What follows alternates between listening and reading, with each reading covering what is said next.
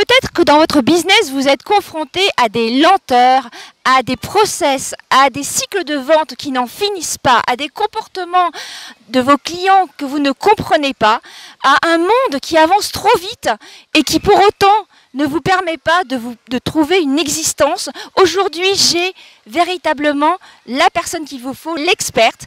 Pour moi, c'est la femme aux sept casquettes. J'ai nommé Sylvaine Messica. Bonjour Sylvaine, je suis vraiment ravie de t'avoir ici sur cette chaîne de la télé des entrepreneurs. Merci beaucoup d'être là. Euh, bonjour Marie, merci de m'accueillir. Alors, Sylvaine, tu es donc la femme aux sept casquettes parce que tu es conférencière, formatrice, je vais en oublier, experte en improvisation appliquée depuis plus de 17 ans. Tu as fait même ton mémoire sur ce sujet-là. Tu es maman, tu es entrepreneur, j'en ai oublié certainement, vas-y, aide-moi. Artiste, je ne sais pas si je l'ai dit, et auteur. Voilà. Et, et aujourd'hui. Globalement, ça va. Globalement, ça va. Et aujourd'hui, en fait, nous allons parler de ce magnifique livre, vraiment, qui s'appelle la puissance de la spontanéité. Moi personnellement, je suis une adepte de la spontanéité, mais j'ai appris aussi et naturellement beaucoup de choses, une vision vraiment très intéressante, on va en parler. Sylvaine, pourquoi est-ce que la spontanéité peut être important pour les entrepreneurs? Qu'est-ce qu'elle peut leur apporter? Parce qu'on va dire que bon, des entrepreneurs peuvent se dire bon ben moi j'ai ma spontanéité, je sais y faire. Qu'est-ce qu'ils peuvent apprendre de ce livre, La puissance de la spontanéité? Alors, la, spontanéité, c'est une, euh, en tout cas, cette vision qui est à la fois un éloge et un livre de développement personnel, vraiment personnel, qui va s'adapter en fait à votre vie personnelle et à votre travail d'entrepreneur. Donc, ce, que, ce, qui, ce qui va les aider en fait, les entrepreneurs, c'est à libérer des freins. Et on a tous des freins. On a tous euh, quelques formatages, même si on a l'impression d'être très libre, on a toujours des formatages et on vit dans un monde codé, avec des lenteurs, comme tu le disais, avec euh, des systèmes. Donc euh, il faut à la fois s'adapter au système, tout en gardant de la spontanéité. Et c'est ça qui va faire la liberté on a tous nos freins. Déjà, notre éducation judéo-chrétienne nous, nous formate. Et aujourd'hui, on a cette impression, donc, on, le disait en préparant cette interview, que euh, avec les réseaux sociaux, on est libre. Euh, et en fait, euh, pas du tout. Donc, en fait, voilà. Où est-ce que. Comme, quels sont en fait dans ta vision, quels sont les, quels sont les outils qu'on pourrait transmettre alors évidemment, on ne va pas remplacer la lecture du livre, surtout qu'il y a des quiz, des anecdotes, des exercices, vraiment c'est des, autodiagnostics absolument. Donc quels sont les outils qu'on pourrait donner ou quelques conseils qu'on pourrait donner là pour, que, pour permettre aux entrepreneurs de, mettre quelques petites choses en application et leur donner envie de lire le livre? Alors déjà, euh, s'exprimer. Oui. On peut, on peut s'exprimer, euh, j'allais dire surtout, ça dépend comment. Donc moi, je prône la libération de l'émotion parce que euh, quand elle est réprimée, ça fait beaucoup de dégâts. Donc la libération de l'émotion, c'est l'intelligence émotionnelle et savoir euh, libérer les émotions négatives de façon positive, ça s'appelle l'affirmation. Et c'est une partie du livre. Très bien, donc du coup, en fait, comme je disais, on a des exercices, des anecdotes. Est-ce que tu aurais, euh, par exemple, un, petit exercice à proposer? Euh, pour, pour l'affirmation de soi Et par rapport justement à ce frein de la lenteur ou de... Alors très simple, euh, par exemple, vous allez dans un restaurant. Vous demandez une viande euh, saignante. Elle arrive, elle est à point. La plupart des gens vont rien dire. Donc ils vont garder ça, ils vont dire bon c'est pas grave, bon je vais pas embêter le serveur, après tout c'est bon quand même. L'affirmation c'est de savoir dire ça sans blesser l'autre et obtenir ce qu'on veut. Absolument. Donc c'est de la spontanéité, ça se fait dans l'instant et c'est de l'affirmation de soi. Mais dans une situation d'entrepreneur, de, de, de, dirigeant, par rapport par exemple euh, ben, à, une relation client ben, C'est la même chose. Si un client euh, devait donner une réponse à telle date et qu'il ne la donne pas, ben, comment je vais pouvoir le dire? Tout simplement avec de la bienveillance, avec du respect, avec de l'affirmation et donc de la spontanéité. Donc je, vais oser dire les choses, oser dire même les choses qui peuvent entre guillemets fâcher, mais je ne veux pas le dire de manière euh, négative. toujours positive. Et, et tu parles dans ce livre du pitch? C'est vraiment un sujet, euh, euh, vraiment, euh, comment dire, que les entrepreneurs essayent de travailler un maximum. Quels sont tes conseils, toi, pour, par rapport au pitch, en liaison avec la spontanéité et l'improvisation appliquée dont tu parles? Donc, le, pitch dont je parle est le pitch spontané. C'est-à-dire, vous rencontrez quelqu'un, c'est pas toujours prévu. J'aime pas trop les, les pitchs qui sont copiés-collés, on entend toujours la même histoire. Il n'y a pas d'authenticité. Moi, ce que je prône, c'est l'authenticité. Donc, à un moment donné, vous rencontrez quelqu'un, vous écoutez son histoire, c'est intéressant. Comment vous allez raconter votre histoire? Ce qui peut être intéressant, c'est de raconter son histoire à travers quelque part l'histoire de l'autre. C'est ce que je vous apprends dans le livre. Donc votre histoire, elle sera toujours la même, puisque ce sera vous, votre authenticité, mais elle va peut-être plus toucher l'autre, celui que vous rencontrez, par un point de synergie, par exemple. De valeurs, par rapport à des valeurs ou des anecdotes communes De valeurs ou de points communs, absolument. Moi, je, je suis vraiment pour toujours affirmer qui on est, ne jamais essayer de copier un modèle ou qui que ce soit. On peut être inspiré par des gens pour euh, des valeurs communes, mais par contre, si on n'arrive pas à raconter notre propre histoire, à un moment donné, euh, ben, on ne va pas savoir qui vous êtes. Et ça va, ça va enlever votre charisme. Là, ce qui va faire votre charisme, c'est le fait de savoir raconter votre véritable histoire, sans essayer d'imiter quelqu'un. Donc entraîner l'autre et lui permettre de s'identifier à soi? C'est-à-dire écouter d'abord l'autre plutôt. Écouter d'abord l'autre, si c'est le client, et se connecter avec son histoire authentique sur l'histoire de l'autre. Vous allez le découvrir, c'est un outil à part entière. Il y a un chapitre sur le charisme spontané et le storytelling, et donc le pitch. Mais Sylvaine, ces exercices s'appuient sur quelle vision vraiment que tu as de la spontanéité? Alors ma vision de la spontanéité, euh, je, suis, euh, je suis vraiment euh, comme je, je le fais faire en fait dans le livre.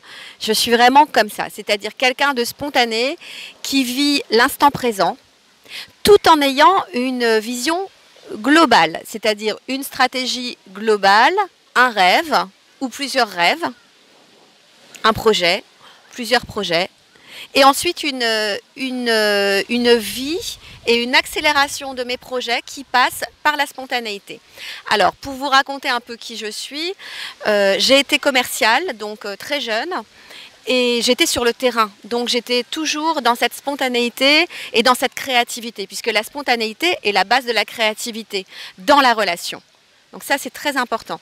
Ça m'a permis de toujours être dans une vente extrêmement créative.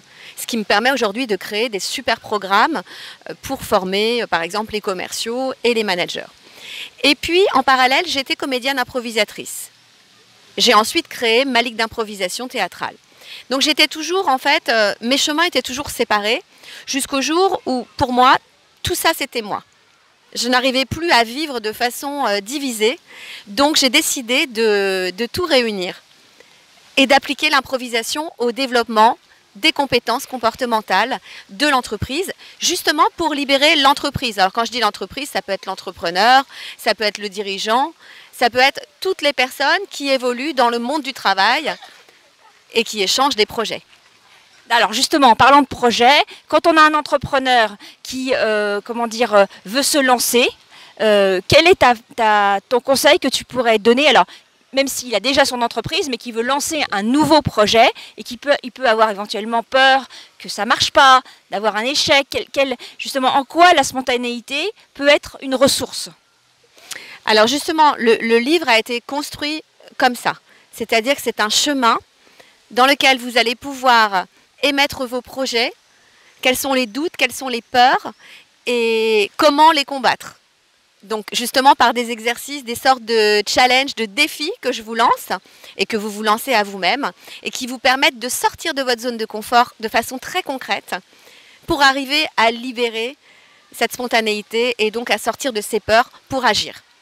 C'est vraiment concret. Alors justement, euh, un des outils que tu utilises et que je trouve vraiment euh, euh, très pertinent, c'est le oui mais et le oui et. Est-ce que tu peux nous en parler? Alors, tout à fait. On vit dans un monde euh, où la formule la plus utilisée, notamment quand quelqu'un va proposer une idée, ça va être le oui mais. C'est-à-dire, on vit quand même dans une société où les gens aiment bien avoir raison, ou aiment bien avoir leur mot à dire. Ils ont toujours un avis, hein, on le voit bien en France. Mais c'est pas qu'en France, parce que c'est international. On utilise dans le monde. Moi, je travaille dans le monde international aussi avec l'improvisation appliquée. C'est partout. Donc, on ne peut pas dire c'est que en France. Ça, c'est faux. Donc, comment combattre ce oui mais? Parce que quand vous utilisez le oui mais, euh, ça vous donne une mauvaise énergie en, en vérité. C'est pas bon pour celui à qui vous le dites, parce que ça va, ça va être très frustrant pour lui, pour la personne, mais aussi pour vous, parce que euh, vous n'êtes pas une personne constructive en fait quand vous utilisez cette formule. Alors, est-ce que tu peux nous donner un exemple? Euh, Par exemple, je vais te dire, euh, j'aime bien le rouge. Et là, tu vas me dire, oui, mais. Oui, mais il est trop voyant. Ou trop. Oui, il est trop. Oui, mais il est trop voyant. Ou c'est trop agressif. Oui, mais j'ai une veste rouge, donc tu vas quand même pas euh, mettre une veste rouge alors que moi aussi j'en ai une. Voilà, bon en fait, tu peux avoir tout un tas d'arguments ou de contre-arguments. Maintenant, si je te dis la même phrase et que euh, tu vas dire oui et, en fait, il va y avoir une conversation, il va y avoir une co-construction qui va être très naturelle. Alors cet outil, il faut bien préciser, parce que euh, je le dis, j'entends cet outil utilisé à tort et à travers, et les gens ne savent pas d'où ça vient. Donc il faut savoir que ça vient de l'improvisation, particulièrement de l'improvisation théâtrale. Et on l'utilise, alors moi je l'utilise en improvisation appliquée. Je vais l'utiliser dans la prise de parole, je vais l'utiliser dans la vente, dans la négociation, dans le leadership, dans le management, dans l'animation de réunion. Donc il y a énormément d'applications possibles derrière. Mais il faut quand même savoir d'où ça vient et dans la cohésion, bien sûr. C'est vrai, parce qu'au théâtre, quand on fait une improvisation, en fait, on ne doit pas refuser la proposition de l'autre, on doit aller de l'avant. Donc, euh, donc du coup, en fait, on est en, effet euh, entre entrepreneurs, entre entrepreneurs et clients, fournisseurs et clients, on est toujours en train de tricoter, peut-être, de construire euh, un avenir. Donc du coup, euh, est-ce que ça veut dire qu'on on, est dans une énergie positive qui ne prend jamais compte des, des, aléas et de la vigilance? Non, non. Alors justement, ce que j'explique bien dans le livre, très clairement, euh, c'est pas parce qu'on dit oui et pour accompagner l'autre et co-créer, ça va permettre.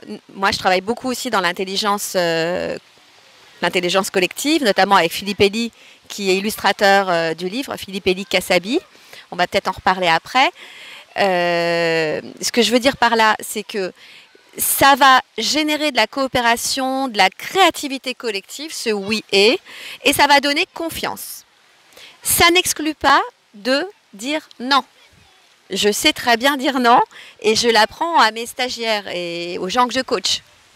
Donc, ne euh, faut pas confondre les deux. C'est pas parce qu'on dit oui et et qu'on utilise l'outil comme une philosophie pour être plus positif dans la création quotidienne que euh, on va pas dire non. Bien sûr qu'on va dire non. On met des limites malgré tout. Mais faut savoir dire voilà. Mais où je dirais et on, apporte une, quelque chose de nouveau pour euh, bah, co-construire, comme tu dis. Euh. Moi, j'aime bien cette expression de tricoter, en fait, un... comme si c'était un ouvrage, en fait, tu vois. Euh, voilà. C'est tout à fait ça. Et, en fait, euh, ça permet de prendre en compte la vie de l'autre, de co-construire avec lui. Donc, tu vois, si je te dis j'aime le rouge, oui, et ben oui, et euh, bah, mais une veste rouge aussi, et nous serons les, les, les sœurs jumelles du rouge.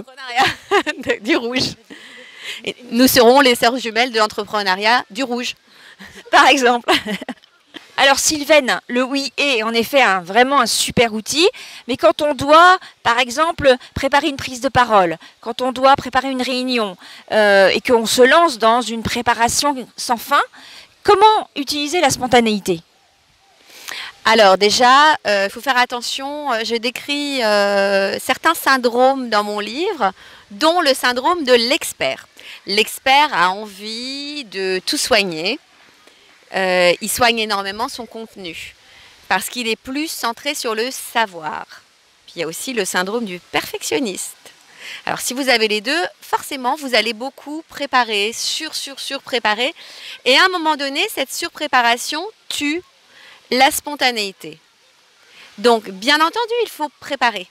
Mais quand vous êtes expert, vous savez, très bien de quoi vous parlez en vérité.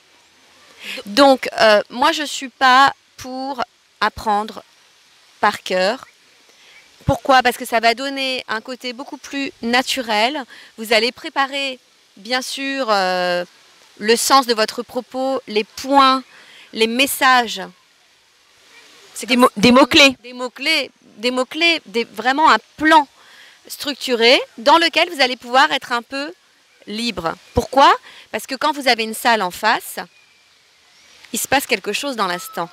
Quand vous avez cette spontanéité, bah, quand il se passe quelque chose dans l'instant avec votre public, c'est là où ça devient magique. Donc ça veut dire, alors je vais reprendre une phrase de Martin Latulippe, je ne sais pas si tu connais, qui euh, dit euh, au-delà de la conférence, il faut préparer le conférencier. Euh, donc en fait, est-ce que la spontanéité va préparer surtout la personne et du coup lui permettre, avec la préparation basique, d'assurer? Bah, En fait, c'est un état d'esprit qui génère la confiance. Donc la phrase que je disais tout à l'heure, la surpréparation tue la spontanéité, c'est une phrase de la célèbre Viola Spolin, qui est une spécialiste de l'improvisation euh, dans le théâtre aux États-Unis.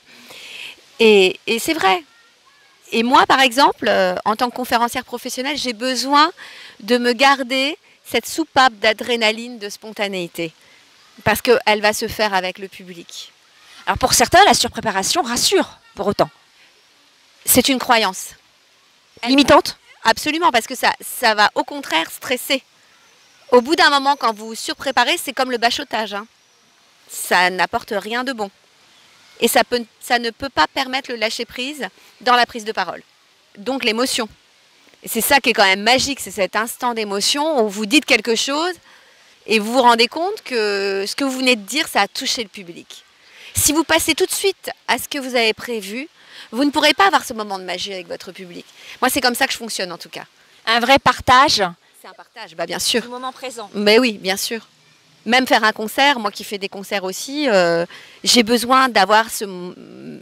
Ok, les chansons, je les connais. Enfin, vaut mieux. Mais euh, ce moment de connexion avec le public, il est suspendu dans le temps. C'est une écoute. C'est une connexion.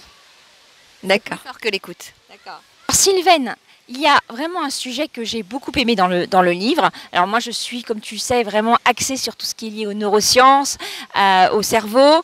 Et donc, du coup... Euh, absolument, euh, et beaucoup d'ailleurs, il, y, a beaucoup de références, dont Bernard Ancelet, dont Daniel Goldman. et donc, moi, je suis vraiment une fervente de la visualisation.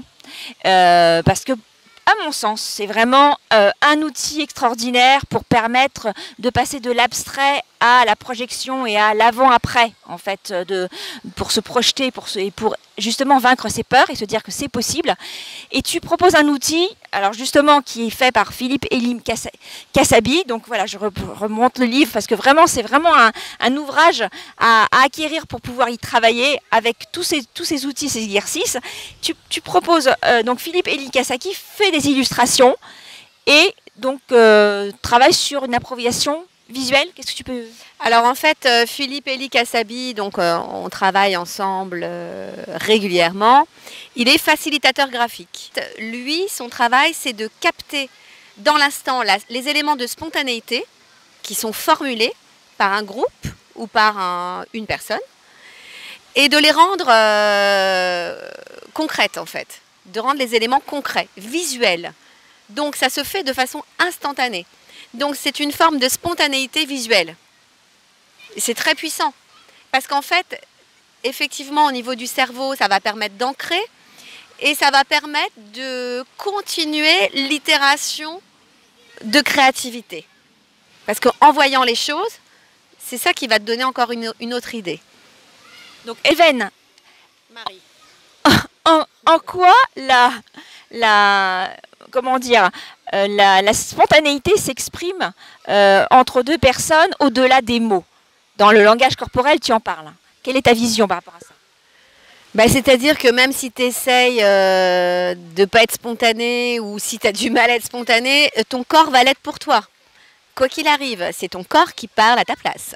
Donc il vaut mieux être conscient de son corps, parce que c'est quand même l'instrument de, la parole et de la communication.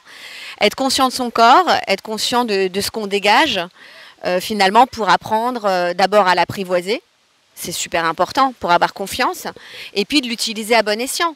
Ensuite, euh, l'émotion, elle passe beaucoup par la voix. Donc le corps et la voix, de toute façon, seront spontanés, quoi que tu veuilles ou que tu veuilles pas.